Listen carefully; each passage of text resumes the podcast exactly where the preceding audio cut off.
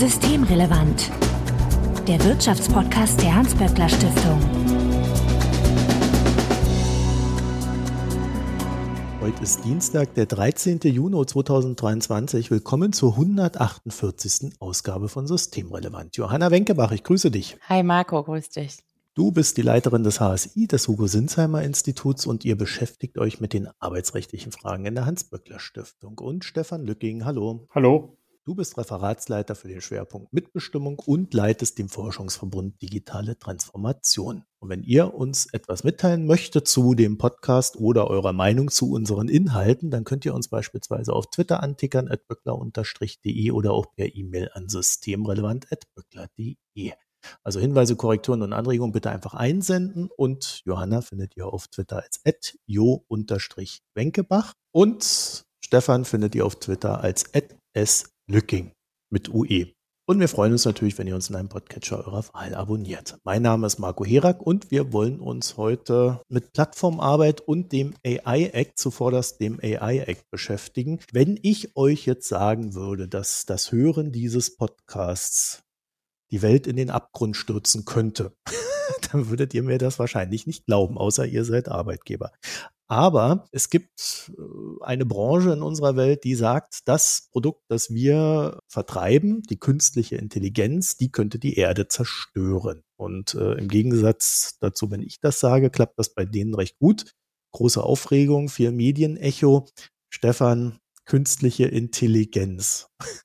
Kann die die Welt zerstören? Ist sie überhaupt wirklich eine künstliche Intelligenz? Oder ist das alles so dick aufgetragen? Ja, künstliche Intelligenz ist zuerst mal ein Marketingbegriff. Meredith Whittaker, die jetzt ähm, Chefin von Signal ist, hat in einem Interview mit The Guardian nochmal darauf aufmerksam gemacht, dass dieser Begriff in den 50er Jahren erfunden worden ist von Forschern, die sich mit Informatik beschäftigten, um Forschungsmittel des US-Staats zu bekommen. Und da ist es natürlich irgendwie ein gutes Marketing man zeigen kann, jetzt irgendwie unsere Programme, das ahmt menschliche Intelligenz nach und kann in ferner Zukunft mal sogar besser sein als Menschen.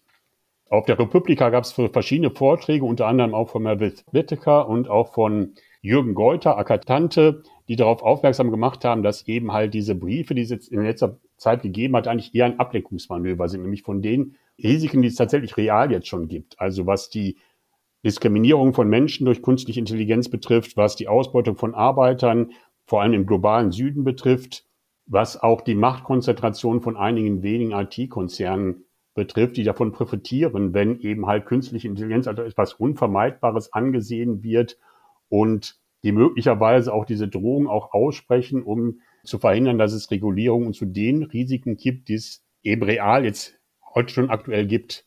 Johanna, jetzt war es natürlich aber auch so, dass als äh, ChatGPT das, glaube ich, äh, Signature Project der Branche aktuell rausgekommen ist, waren ja schon viele fasziniert, was das Ding so alles kann. Und so kam es dann wohl auch, dass die EU unerwartet schnell, vor allen Dingen für die EU, dann gesagt hat, okay, wir machen jetzt einen AI-Act. Ja, ja, also ob jetzt ChatGPT der Auslöser war, aber ChatGPT ist auch ein gutes Beispiel für diese Aufmerksamkeitsökonomie auch in der gesellschaftlichen Meinungsbildung über was wollen wir eigentlich für eine Gesellschaft sein, in der Digitalisierung so großen Einfluss hat auf, wie wir lernen, wie wir arbeiten, wie wir wirtschaften. Ich finde das immer wieder, dass irgendwie in den Zeitungen alles voll ist mit so Riesendebatten um, sollen jetzt selbstfahrende Autos denn die Oma überfahren oder das Kleinkind?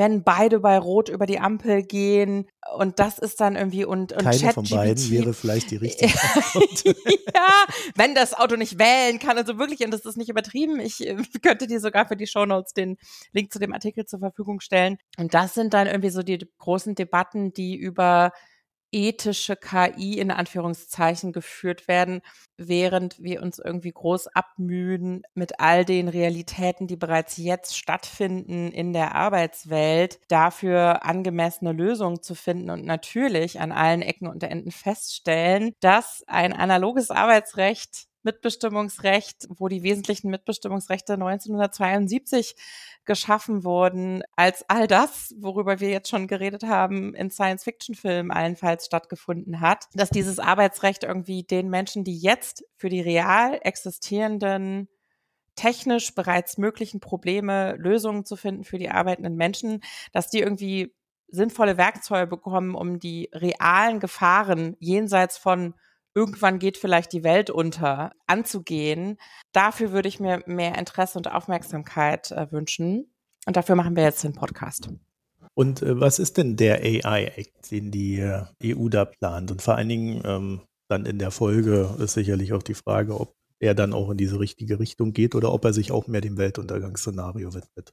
Also der ist wirklich ein wichtiger Schritt, um überhaupt mal so einen rechtlichen Rahmen zu schaffen. Ich finde, die EU hat sich grundsätzlich eine wichtige Digitalstrategie überlegt, die schon der ökonomischen Dimension, aber auch der menschenrechtlichen Dimension von Digitalisierung Rechnung trägt. Und einer dieser Aspekte dieser Digitalstrategie ist eben dass äh, die KI-Verordnung, also AI Act, AI Artificial Intelligence, als der englische Begriff, der natürlich in der europäischen Debatte benutzt wird. Die deutsche Übersetzung wäre eine KI-Verordnung.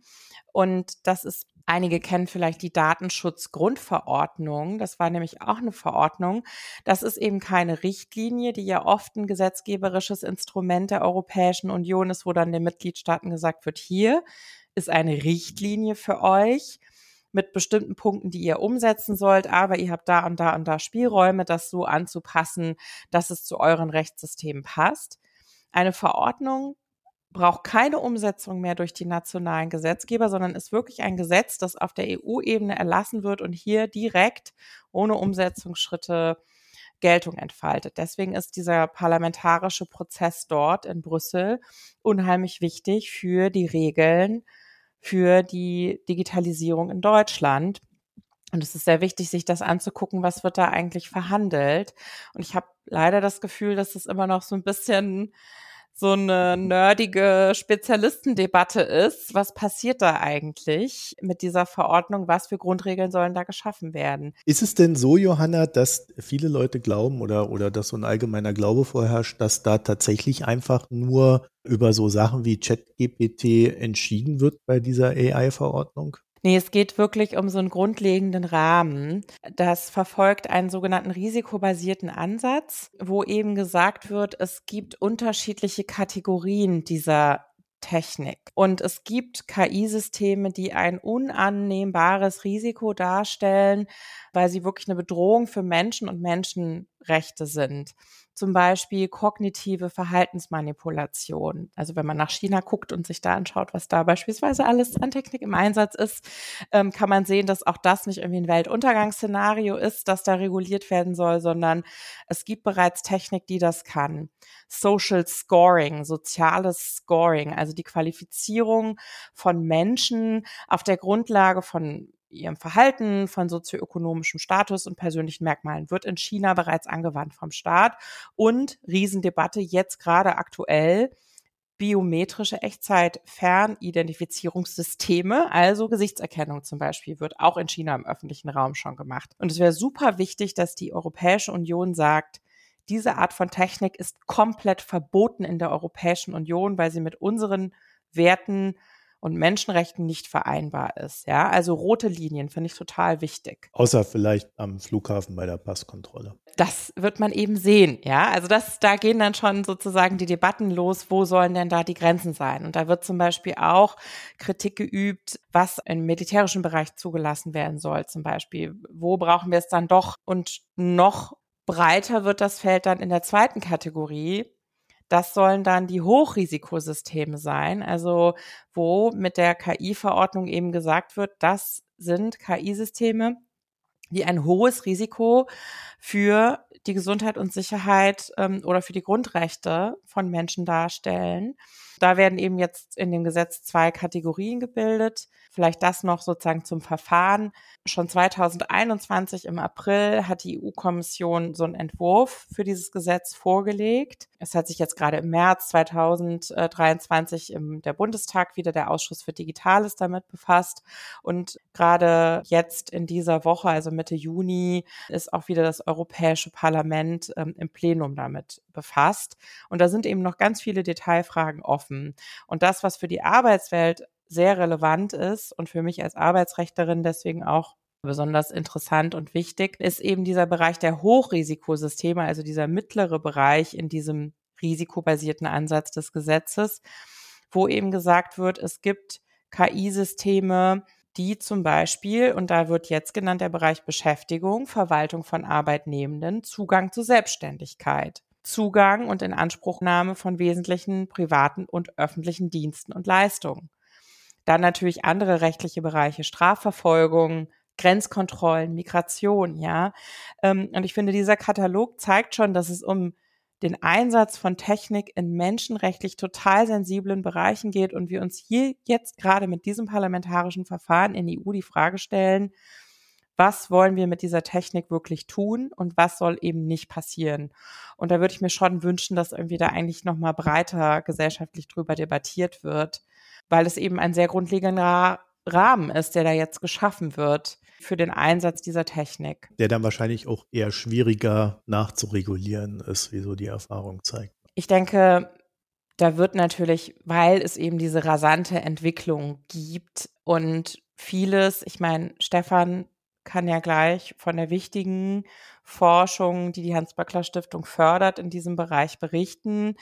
Aber wir haben natürlich auch viele offene Fragen, nicht wahr, hm. Stefan? Und ja. viele laufende Forschungsvorhaben, wo wir noch gar keine Antworten haben, weil noch nicht so ganz klar ist, was kann denn diese Technik, was bewirkt sie denn?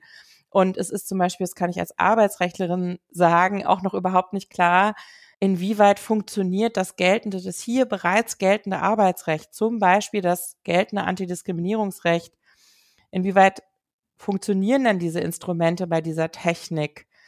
Und deswegen wollten wir das ja heute hier auch gemeinsam mit der Plattformarbeit ähm, diskutieren, weil die Plattformarbeit ja ein sehr eindeutiges Beispiel dafür ist, dass gerade durch den Einsatz von Algorithmen ähm, das Machtverhältnis zwischen Arbeitnehmenden äh, und der Arbeitgeberseite zugunsten der Arbeitgeberseite beeinflusst wird, weil eben Algorithmen zum Beispiel ermöglichen, Arbeit in sehr kleine Aufträge aufzuteilen, als einzelne Pakete zu verpacken, mit einer App anstelle eines Betriebs Menschen zu beschäftigen und dann zum Beispiel bei Betriebsratswahlen, aktuelles Beispiel, wieder Lieferando zu sagen, für welchen Betrieb wollt ihr denn hier einen Betriebsrat wählen? Hier ist überhaupt kein Betrieb, wir haben hier nur eine App. Also, ne, da zeigt sich, finde ich, sehr deutlich, wie die Arbeitswelt aufgemischt wird und Machtverhältnisse umstrukturiert werden und das Recht hinterher hoppelt mit dem Versuch, hier irgendwie für Gerechtigkeit auch zu sorgen. Ja, also wir haben ja vor etwa sieben Jahren begonnen, stärker in diesem Bereich zu forschen. Wir hatten eine Ausschreibung unter dem Titel Digitalisierung mitbestimmt gute Arbeit, wo ein Punkt auch war automatisierte Auswertung von Big Data. Also das Problem ist, dass auch in der Arbeitswelt zunehmend Daten anfallen, die man irgendwie auswerten kann und die zunehmend als durch Systeme mit künstlicher Intelligenz ausgewertet werden, die dann auch in Echtzeit Arbeitsprozesse steuern können. Als wir vor sieben Jahren mit dieser Forschung begonnen haben, gab es zwei Bereiche. Eben einmal dieses algorithmische Management, wo eben halt tatsächlich auch Arbeitsprozesse gesteuert werden und wo aus meiner Sicht das Grundproblem ist, dass diese Systeme nicht nur jetzt auf Formen von Nudging und Gamification basieren, also jetzt irgendwelche Dinge, die praktisch die Motivation der Beschäftigten steuern sollen und denen irgendwie so das Gefühl geben, sie ja trotzdem autonom, sondern dass sie immer auf einer klaren Informationsasymmetrie basieren. Also die Beschäftigten bekommen nur die Informationen, die sie für den nächsten Arbeitsschritt benötigen, aber nicht die, die sie bräuchten, um selbst ihre Arbeit zu bestimmen und die Abfolge ihrer Arbeitsprozesse. Und der zweite Bereich, der Einsatz von automatisierten Entscheidungssystemen im Personalmanagement.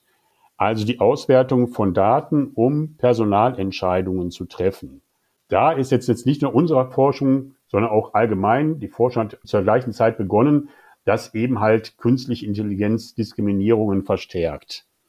Und das ist auch ganz einfach zu erklären. Die künstliche Intelligenz basiert in den meisten Fällen inzwischen auf sogenannten maschinellem Lernen. Das heißt, es werden existierende Daten ausgewertet und zwar in Form, dass eben halt verschiedene statistische Verfahren daran durchprobiert werden und die, die am ehesten Muster in diesen Daten erkennen, werden dann äh, verstärkt. Diese Algorithmen werden halt trainiert an diesen existierenden Daten und existierende Daten sind in der Regel diskriminierend, weil unsere Gesellschaft halt diskriminierend ist.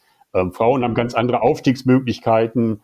Leute mit Migrationshintergrund werden auch ähm, anders behandelt. Und diese Diskriminierungen werden halt durch die algorithmische Auswertung tendenziell sogar verstärkt. Also vielleicht mal ein ganz plastisches Beispiel. Ein über 50-jähriger weißer Mann namens Hans, äh, den würde die künstliche Intelligenz, wenn sie nur nach den bestehenden Datasets arbeitet, als potenziellen Vorstand irgendwo identifizieren und dann bevorzugt den auch immer nehmen, weil der ja in dem vorherigen Datensatz immer der Vorstand war.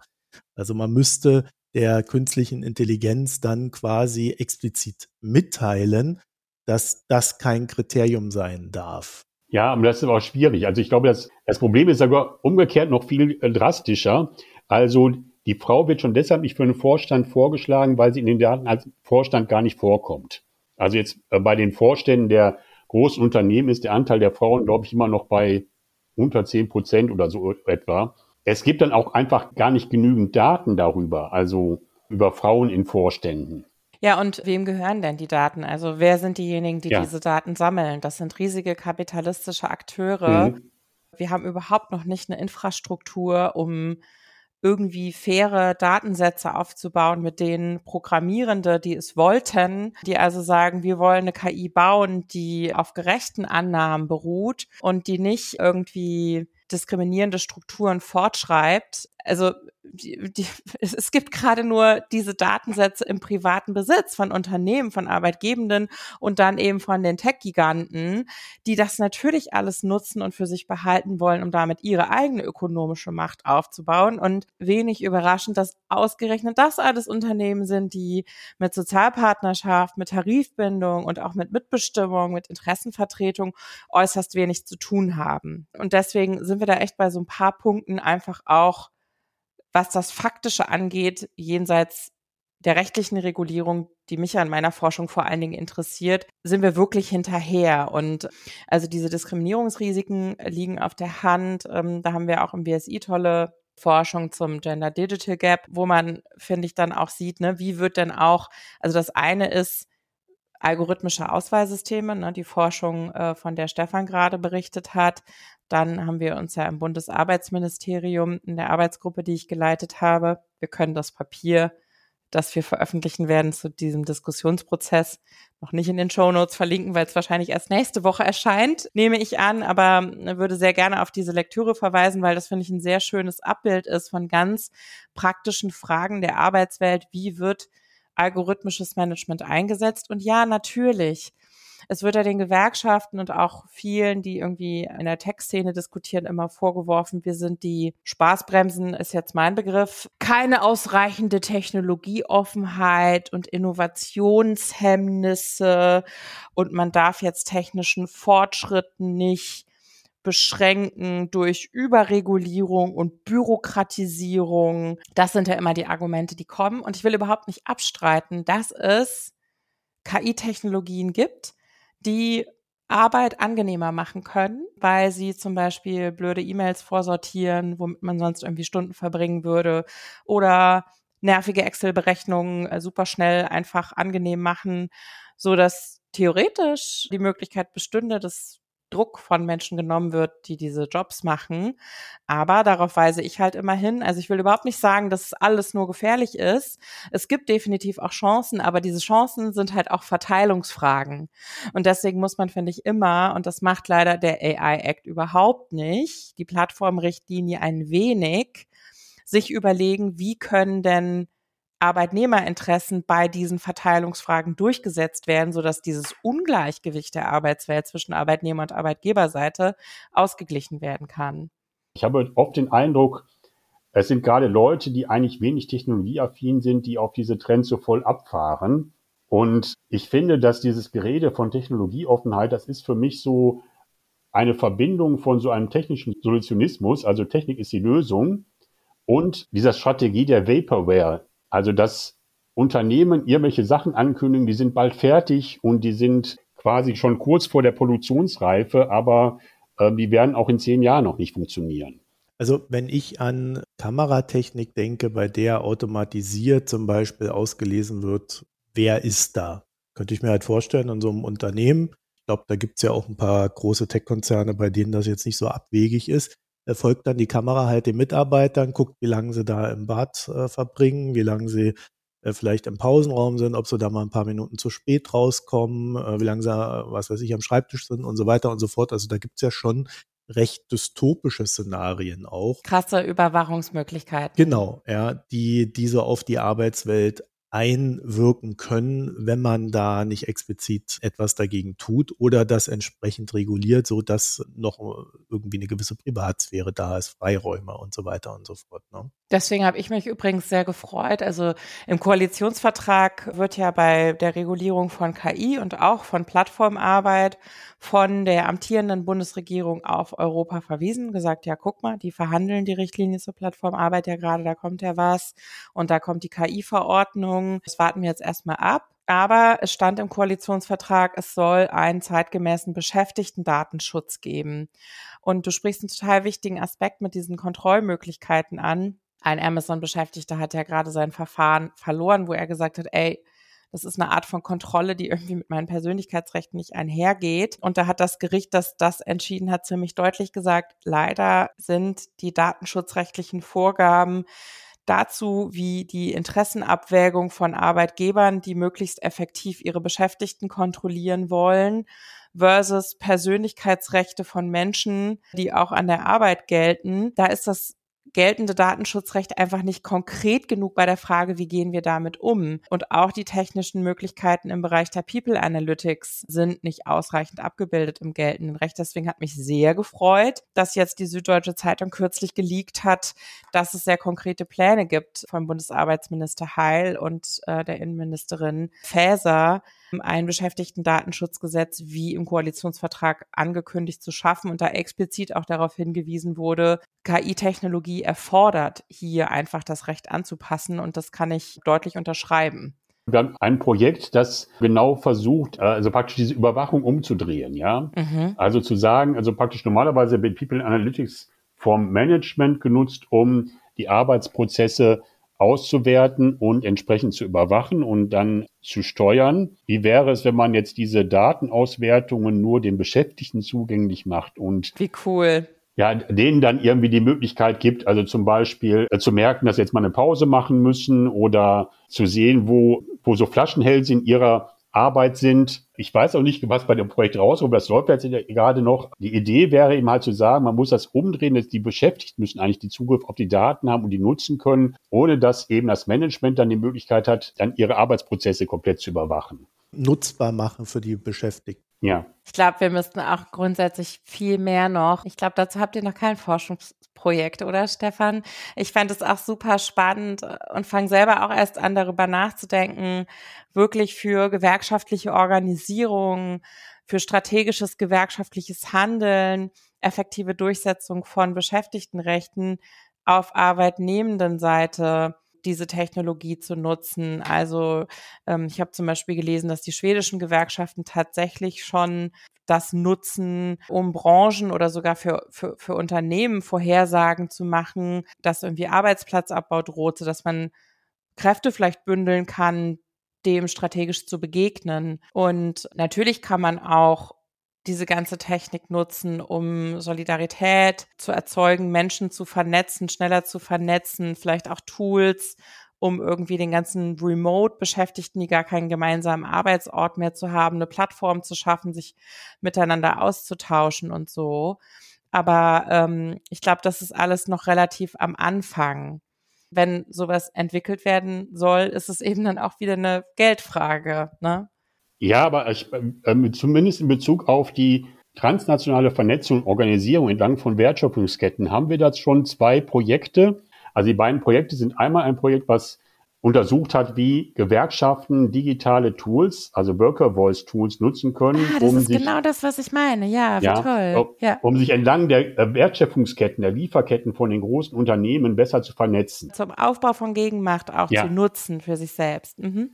Genau, und dann gibt es ein Projekt, das ähm, sich mit Predictive Risk Analysis befasst, allerdings aber auch da wieder eher als Reaktion. Also das wird angeboten für Unternehmen, dass eben halt diese Predictive Risk Analysis auch die Gefahr von Arbeitskämpfen entlang der Lieferketten berechnen kann, sodass die Unternehmen im Prinzip schon vorbeugend gegen diese Arbeitskämpfe vorgehen können. Und das Projekt untersucht eben, wie dann dagegen wiederum Gegenstrategien von Betriebsräten und Gewerkschaften aussehen können. Das sind so die Sachen, wo ich denke, ne, da ist auch Potenzial für Beschäftigte drin und es ist total wichtig, jenseits dieser Debatten um wen fährt das selbstfahrende Auto um und wird die KI irgendwann intelligenter sein als wir selbst und dann die Welt untergehen. So ganz konkret darüber nachzudenken, wie beeinflusst KI bestehende Machtverhältnisse und wollen wir das? Und wenn wir es nicht wollen, wie können wir es effektiv verhindern? Und dafür muss man die Debatte halt auf diese konkreten Beispiele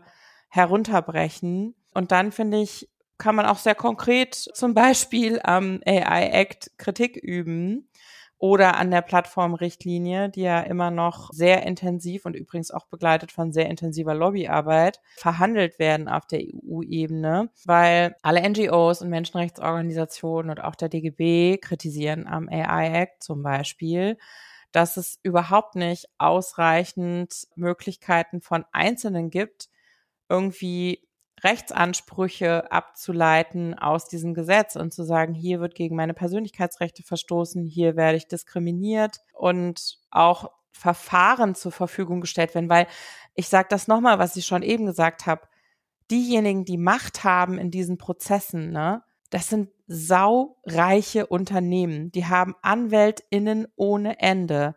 Und dann muss man doch den Leuten, deren Persönlichkeits- und Menschenrechte vielleicht von dieser Technik eingeschränkt werden, irgendwie rechtliche Mittel geben, die da annähernd einen gleichen Wettbewerb erzeugen. Also zum Beispiel Verbandsklagerechte, ja.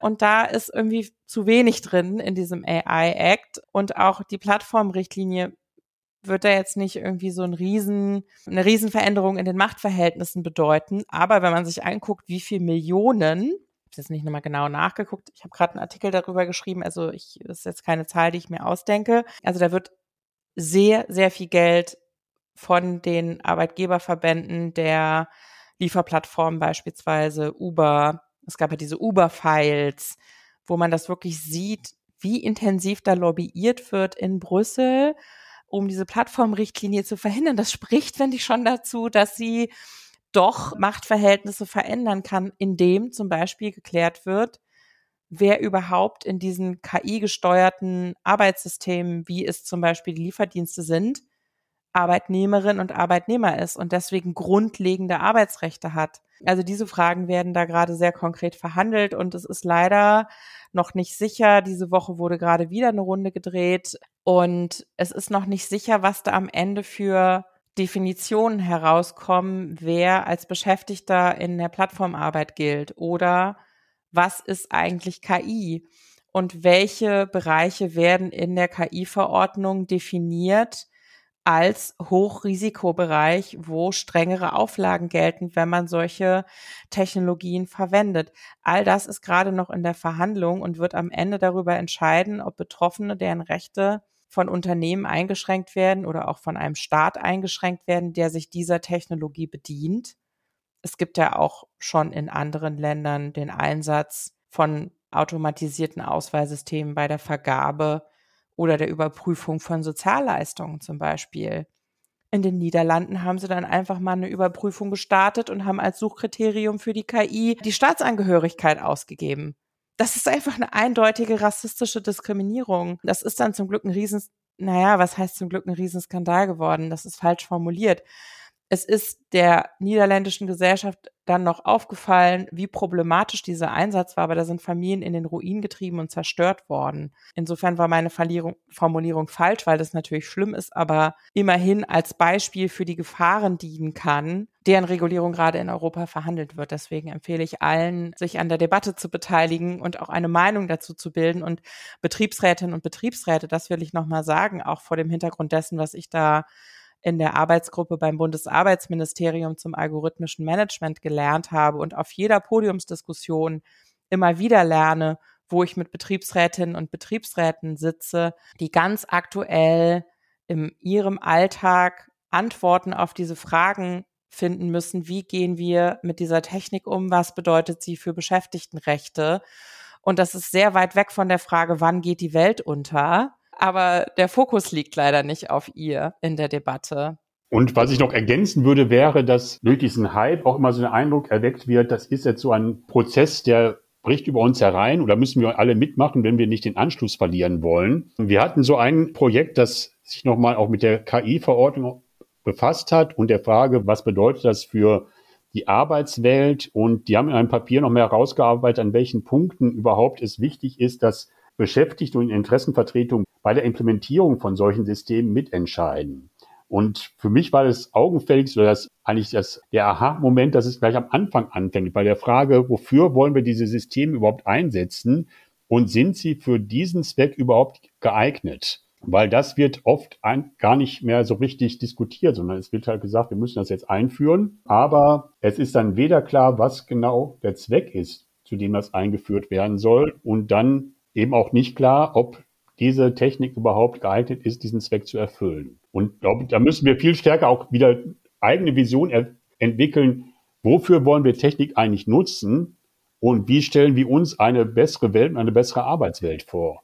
Und was können digitale Technologien für so eine bessere Welt leisten? Und nicht eben jedem Trend hinterherlaufen. Ich glaube, die Industrie ist da weniger blauäugig als die öffentliche Debatte nahelegt, weil zum Beispiel der Bankensektor ist ja sehr stark in den letzten Jahren mit Enttäuschungen aus dem Bereich Blockchain konfrontiert worden. Da hat sich ja auch vieles zerschlagen, was man der Technologie am Anfang zugeschlagen hat und was sich dann überhaupt nicht bestätigt hat.